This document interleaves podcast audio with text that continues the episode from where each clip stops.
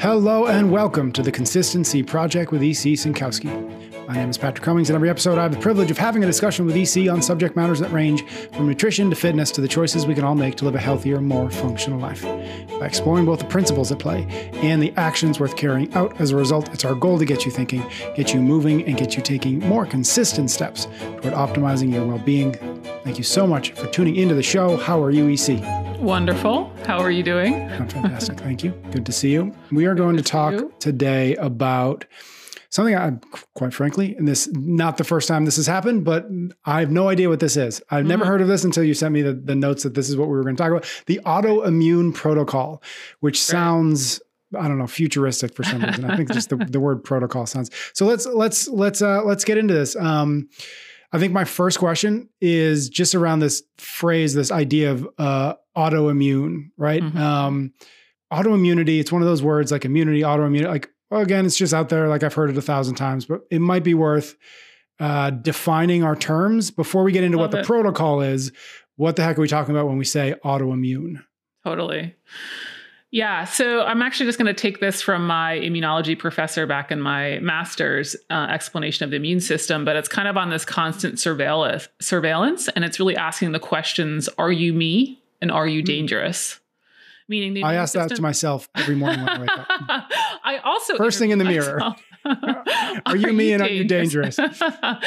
sorry. So the uh, immune system, though, is trying to distinguish. You know, is this molecule, cell, tissue, whatever? Is it part of the human body, and does it have the potential to harm?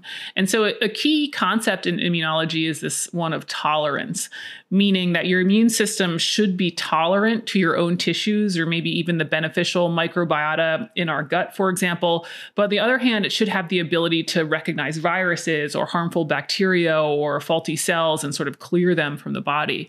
And so, in the case of autoimmunity, there's a loss of tolerance to self. So, in other words, the immune system starts to attack one's own body's tissues. And there's actually more than 80 different autoimmune diseases. Some of the most common ones are type 2 diabetes, multiple sclerosis, lupus, and rheumatoid arthritis. And in terms of how common they are collectively as a group of diseases, they're relatively common, affecting 3 to 5% of the world's population. Now, what's interesting is there tends to be a split um, where autoimmune diseases tend to affect more women than men. Now, not all autoimmune diseases split that way, but when again, when we look across kind of the umbrella group of them, I've seen a statistic that 80% of individuals with autoimmune diseases are women. And it's potentially because women have two X chromosomes, and the X chromosome has many ge- genes that are related to the immune system, which in some ways is advantageous in terms of having a more robust immune system. But then on the flip side, there's that greater tendency to maybe develop with this overactive, you know, immune system. And so, you know, I think what gets a little bit lost in the mainstream press is about autoimmunity because you'll just hear autoimmune, but remembering that there's this collection of 80 of them and that there's these different manifestations of each of these diseases. You know, in type 1 diabetes, the problem is the immune system is attacking the beta cells of the pancreas. And so therefore it's not producing insulin and there's a loss of function there. Um, but then on the other hand, something like rheumatoid arthritis, the problem is in the joints those are becoming destroyed and damaged. And so, with each of these different autoimmune diseases, there's specificity as to kind of what body part or system and function is really being affected. And so, that really speaks to the fact that all autoimmune diseases aren't caused in the same way, nor will they be cured in the same way. A la through a diet, right? And so I just want to kind of draw a parallel to that hormone balancing podcast we did because I think there's just this a little too much oversimplification kind of especially once we get to disease and solution when, when we're in social media. You know, in that hormone balancing podcast, we talked about the fact you can't just be like, oh, all of my hormones are out of whack, you know, like one's high and everything else is just out of balance too. Mm-hmm. Instead, it's just this way higher level of specificity. You know, it's what's the hormone, what's the level, what are the symptoms, and then we can figure out an appropriate treatment plan from there. And so, similarly with autoimmunity, there's the specificity here. People who have type 1 diabetes are not following the treatment pro- protocols for lupus, they don't work, right? So, we really have to understand that these are very different diseases and remember that especially when we start thinking about how diet might be applied here Mm. Okay, so jumping to the the the autoimmune protocol, then sounds like, based on what you just said, that this is um, a diet, if that's the right way to put it, that is attempting to maybe on ma- on, uh, um, en masse fix autoimmunity. Is that roughly close? Totally. Totally. Yeah, it's a mainstream diet approach, um, largely kind of almost a subset within the paleo community. Okay. And I, I, don't know that I have, you know, the originator or something like that. From what I can track down, both just general online as well as a little bit cited in PubMed, it seems that a lot of it can kind of be tracked back to recommendations from Sarah Ballantyne. She's also known as the paleo mom on the internet. Now, she is not an MD doctor. From her website, she has a PhD in medical biophysics, which is certainly impressive. Um, but it is important to point out that is not a nutrition. You know, a PhD in one area doesn't make you an expert in all areas, nor does an MD make you an expert in nutrition, which we've seen mm-hmm. before. Um, but anyway, from her bio, she's, um, according to her, she's lost 120 pounds and reversed her Hashimoto's thyroiditis, which is autoimmunity of the thyroid, by a paleo diet approach and then this sort of autoimmune protocol within that that she's refined over the years. And so basically, the diet, this autoimmune protocol, is a more extreme elimination diet than paleo. And this is from her ebook.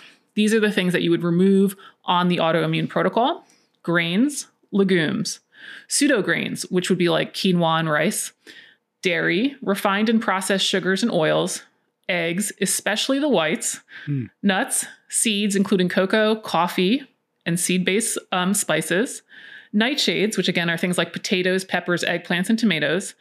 Potential foods that might cross react with gluten, which I think we've pretty much listed all of them, but I guess that's there too.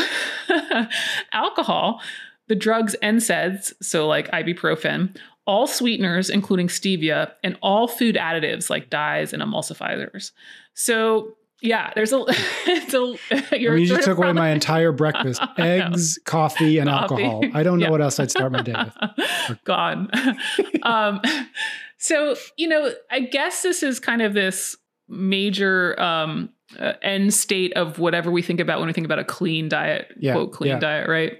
And so, according to the ebook, an individual can remove all of these at once, or they can remove them in a staged approach. And then they do this reintroduction. And that reintroduction needs to be staged and controlled. And again, according to the book, it's best until you, quote, feel amazing, end quote, to reintroduce these foods. And that should be at least three to four weeks. And then you reintroduce one food at a time, one every, let's say, five to seven days. And then, quote, your decision should be based on how good you feel and how much improvement you're seeing in your disease, end mm. quote. Okay, that, that bothers me. We're going to come back to it, but that is sort of the overview of what the autoimmune protocol is and how it's supposed to be applied according to this ebook.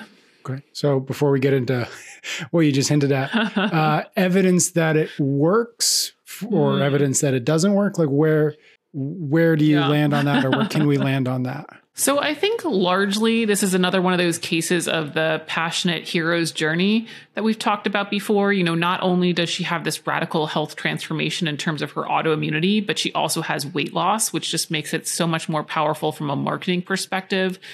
Now, the ebook, um, it's quite long, but I didn't actually see any references in it. It's got a lot of recipes in it.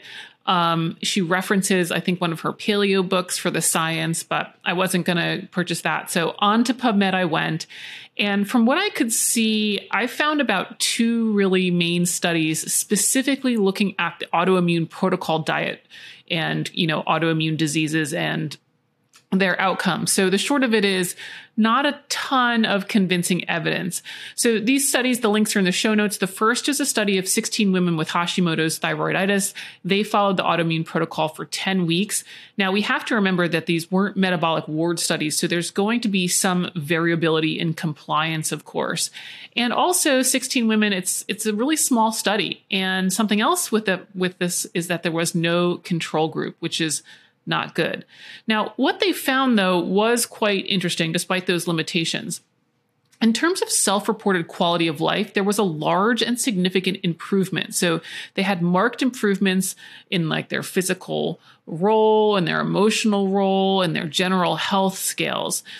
So overall, the individuals were feeling better, which is great. But then on the flip side, in terms of their thyroid function, there was no difference in the thyroid markers. So this really highlights what we've talked about before. You know, there is this benefit of feeling better, but is that just because they're eating more nutrient dense foods?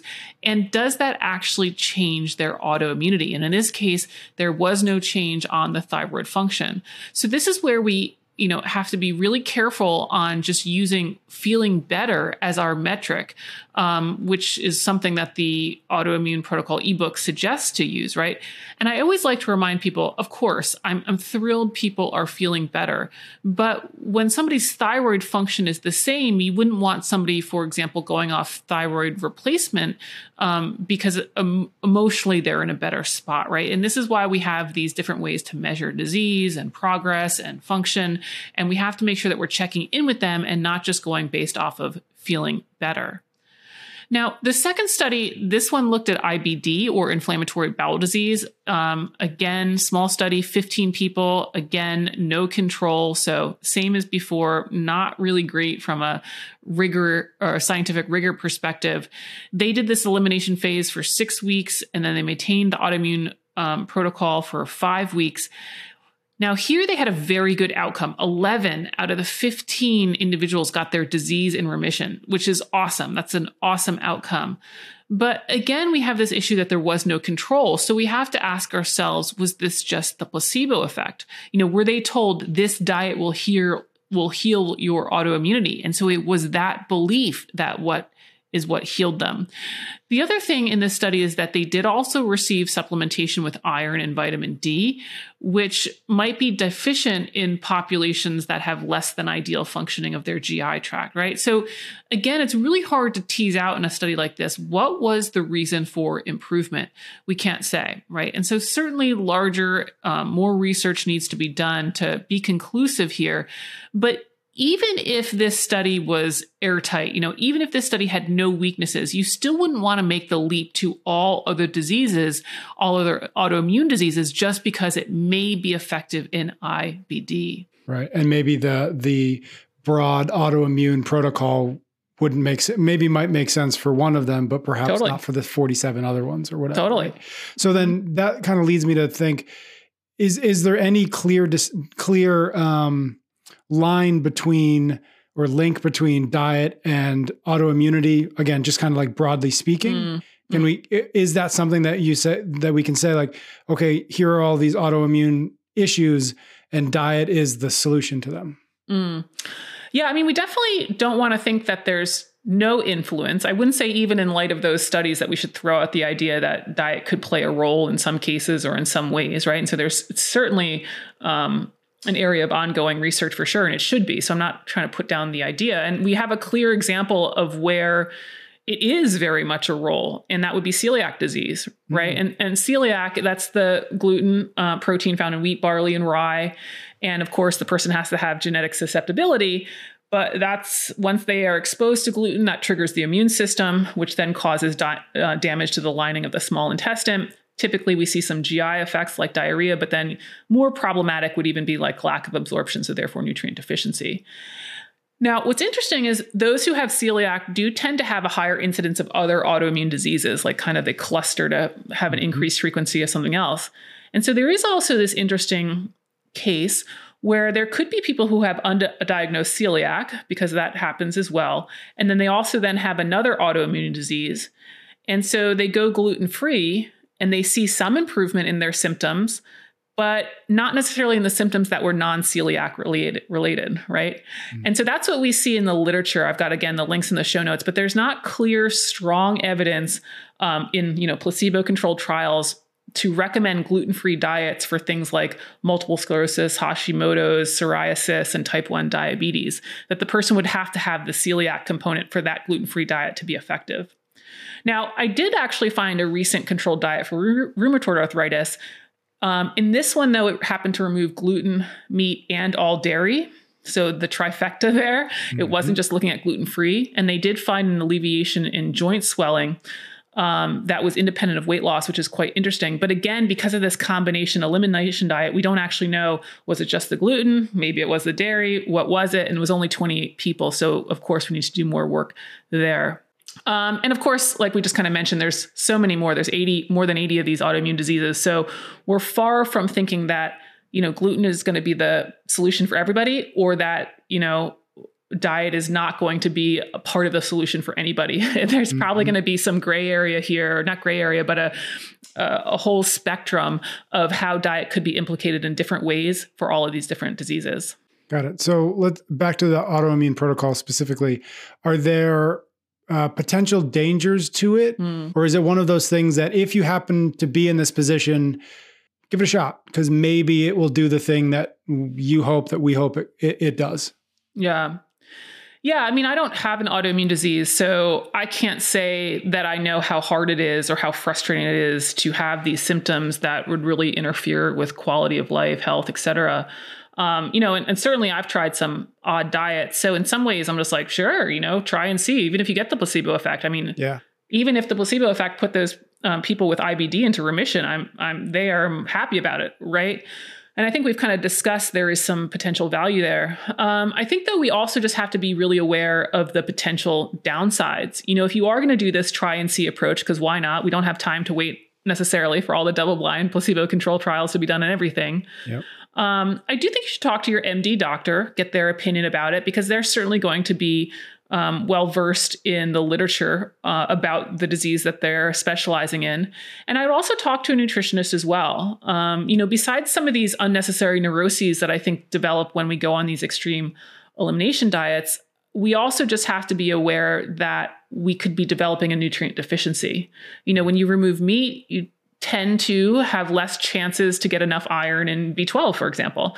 When you remove dairy, you have fewer chances to get enough calcium. And so this is where talking to a nutritionist can certainly come into play. And I just find that, you know, with these elimination diets, it's a little bit ironic because people are doing this for their health, but they very well could be in a worse spot because of all of the foods that they've eliminated and, and made some nutrients less accessible, essentially. Um, but I think I think the real harm here is some sort of continued perpetual belief that I see that, you know, you're not doing the diet right if it's not working, or mm. that, you know, even this belief, maybe it is that you should be able to heal everything naturally. And it's yeah. just no, you know, you can't. There's some really um, disturbing, crazy, I don't know, online advice about curing and treating diseases. And at best, it's silly. But at worst, I think what happens is someone thinks they're doing the diet wrong or that this is the best answer when really conventional medicine may be the best answer and may actually provide them treatment for what for their condition.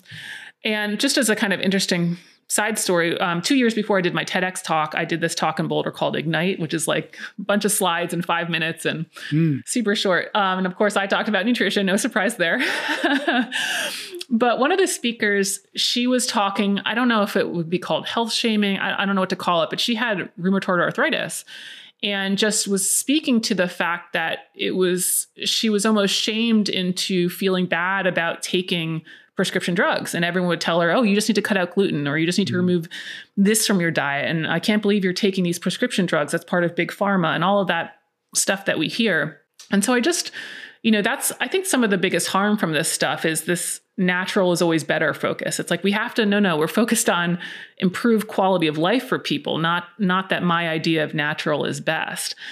And you know i just again always like to kind of remind people that conventional medicine intervention is a good thing and we should use it when it is the right thing to do. And so just going back to what I said about the autoimmune protocol ebook that I didn't like, you know, people are supposed to cut all this stuff out of their diet and they're supposed to wait until they quote feel amazing to add the foods back in. And the sentence after that one says, quote, generally, the longer you wait, the more likely you are to be successful. Mm. End quote. So, you know, what about the people where their diet will not, in fact, cure their disease? They're, what are they left? I don't even know what they're left eating. I mean, what, after that list that we read off, right? I mean, what do they got? Like lamb and kale or something? Um, so you have to remember the quality of life of that issue too. I mean, not only these neuroses, but also potentially no alleviation of their symptoms, wondering what they're doing wrong, when in fact they're doing nothing wrong, except potentially not seeking conventional medicine cure um, care because they believe that this is the only way to fix what they have, right? And you know, I always like to remind people that I think there's huge value in eating whole unprocessed foods. I'm not trying to say that people won't be better off from a general health perspective trying to shift their diet this way, but we just have to be really careful to also suggest that it's going to be therapeutic and especially in all cases. Mm. Is there um, is there a, a, relationship or maybe even just confusion around auto, autoimmune diseases and what we kind of just would refer to as chronic diseases? Like, because mm. to me, I can almost see the the confusion between those two things. And if that confusion exists, the emphasis on well you can fix it quote unquote mm. fix it with food or stop doing that thing do this thing instead right because there is an element of of not again it's not cut and dry, not black mm-hmm. and white, but there is an element of kind of the chronic disease that we often see so much of that is lifestyle mm-hmm. related. Mm-hmm. And maybe some people, maybe some people aren't understanding that that's maybe not what an autoimmune disease is. Mm, yeah. No, there's a huge parallel there, um, largely because these are going to be chronic conditions as well. Yeah, right. You know, I mean, if you can remove the trigger in the case of celiac, then sure. But there's going to be other times when we can't remove the trigger for whatever reason. And so it will be a chronic condition where the individual will have to use, for example, in rheumatoid arthritis, DMARDs, um, these disease modifying anti rheumatic drugs to help alleviate the condition and protect their joints in the long term. And so it will be something that they chronically manage. So for sure, I can see that parallel there uh, very clearly. Mm. Got it. Um, any resources that you uh, that you maybe would point people towards, or anything that if somebody was in this position, they they have they know somebody. Are there resources that are maybe perhaps mm-hmm. of, of higher value than than this particular one that we kind of talked through today? Yeah. Or is it simply is it simply go talk to your doctor and, and as you said, and a nutritionist? I think it is because again, I think it's it's reminds me so much of um, cancer. It reminds me so much of what we talked about on the hormone balancing podcast. Yep, yep. That I think these get lumped into big umbrellas on social media. It's just like cancer. It's like guys, there's lots of different types of right. cancer that right. have lots of different treatments because there's huge specificity there. And so same thing. It's like I was looking up papers on you know multiple sclerosis. Well, they have different trials in terms of diets than what have been done for of course celiac and of course you know type one diabetes. And so this is where you want somebody who's an expert in the field because they're going to be looking at their disease specific literature versus you know trying to know all 80 autoimmune diseases. Um, and so i don't know of one in the mainstream. You know even going to the literature on pubmed i would say that the literature is um, relatively new or mm. still quite developing in the sense of nutrition's effect and if there's any really therapeutic effect of nutrition. So I would certainly t- first start with my MD doctor. And again, I like to remind people that I, I understand the system's not perfect. There are going to be better and worse doctors that you talk to, but I do think kind of continuing along those qualifications um, is, is a good first step versus maybe a general ma- mainstream, you know, diet book. Makes sense to me. Okay. Thank you, EC. Thank you everybody out there for listening. Thank you for leaving us some ratings and your and some reviews, and for sharing the show with friends. It always helps uh, to have new folks find the show. So thank you in advance. EC and I will be back next week for another episode of the Consistency Project. Thanks as always for tuning into the show. I'm sure at this point you've heard me talk about the 800 gram challenge and lazy macros. But if you're not really sure what they are, or you want to get started on them with a little bit more guidance, I wanted to let you know that I have ebooks on both of these programs. And these ebooks are not just some 9 or 10 page document that you flip through in a couple minutes. Instead, they are a comprehensive resource not only for the why behind these methodologies, but also the how. So you're going to get answers to questions like Does the glycemic index matter? or Why is protein good for health? As well as tips and strategies like how do you make the day successful? And what do you do when you go out to a restaurant? What are some meal ideas? These ebooks have it all. So head on over to optimizemenutrition.com slash 800G for the 800 gram challenge or slash lazy macros for the lazy macros ebooks. The links are also in the show notes and you'll get a bundled discount for both. Again, it's optimizemenutrition.com slash 800G or slash lazy macros to get started.